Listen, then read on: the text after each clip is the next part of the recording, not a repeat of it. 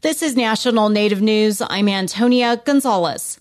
Native college students face many obstacles in higher education, including overwhelming costs and not feeling culturally connected on campus. But those behind a Wisconsin project say another barrier is not having support in seeking financial aid. Mike Moen has more. The University of Wisconsin Madison Star Lab is using a half million dollar foundational grant to create a one stop shop for Indigenous students to find scholarship programs and other forms of financial relief specifically geared for them.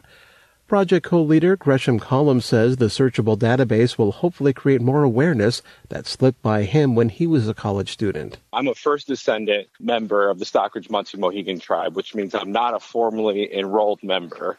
And a lot of these scholarship policies are based on formal enrollment in a federally recognized tribe. But he later found out when his sister was enrolling that there was a handful of schools in the U.S. with free tuition programs for first descendant natives. Collum says he hopes the effort also compels more higher ed institutions to expand opportunities and update policies. He notes it can go beyond traditional financial aid. A lot of Indigenous students come from low income areas where they have Pell Grant funding. And what I would like to see is a lot of these programs expand their offerings to cover costs like childcare, healthcare, basic cost of living. Collum predicts the database will not only be web friendly but mobile friendly too, knowing that many Native students come from tribal areas with limited access to high speed internet. That was Mike Moen reporting.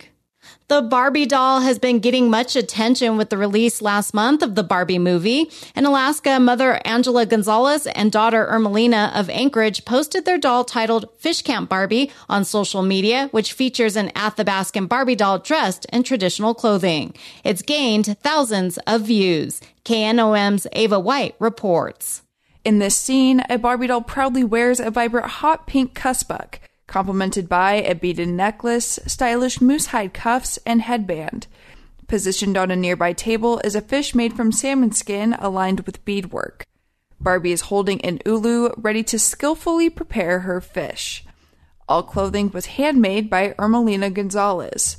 Angela Gonzalez's family's fish camp was located along the Koyukuk River, where her family frequented when she was a young girl. She has played with Barbie since she was a little kid and says that her grandmother used to make accessories for her dolls. You know, all the dolls would have their little and um, we would have like a little fish camp scene um, with fish rack. Angela Gonzalez explains the importance of sharing culture towards younger generations and why it's important for Alaska Native children to feel equally represented that they will be able to see themselves represented, even though it's not for mass market or anything like that, and that they can be inspired to um, create what they want to create. You know, maybe they can make a fishnet or a dip net. You know, just something that can inspire them. Barbie has a reputation for embracing numerous roles ranging from a CEO to a gymnast, a construction worker, and now a skilled fisherwoman at a subsistence camp. Through the innovative creation of their own Barbie scenes,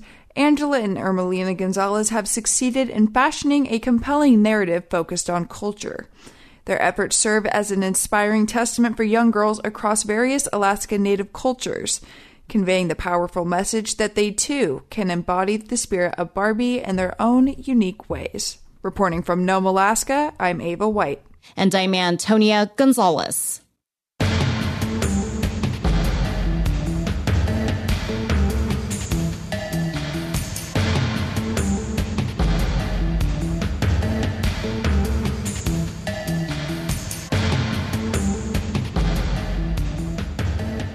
National Native News is produced by Koahnic Broadcast Corporation with funding by the Corporation for Public Broadcasting. Support by the American Indian Higher Education Consortium, working to ensure tribal colleges and universities are included in our higher education system. Information on 37 tribal colleges and universities at aihec.org.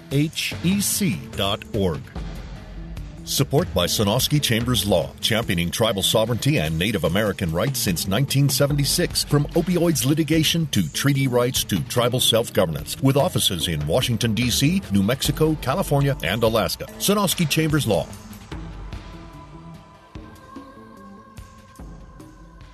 Native Voice One, the Native American Radio Network.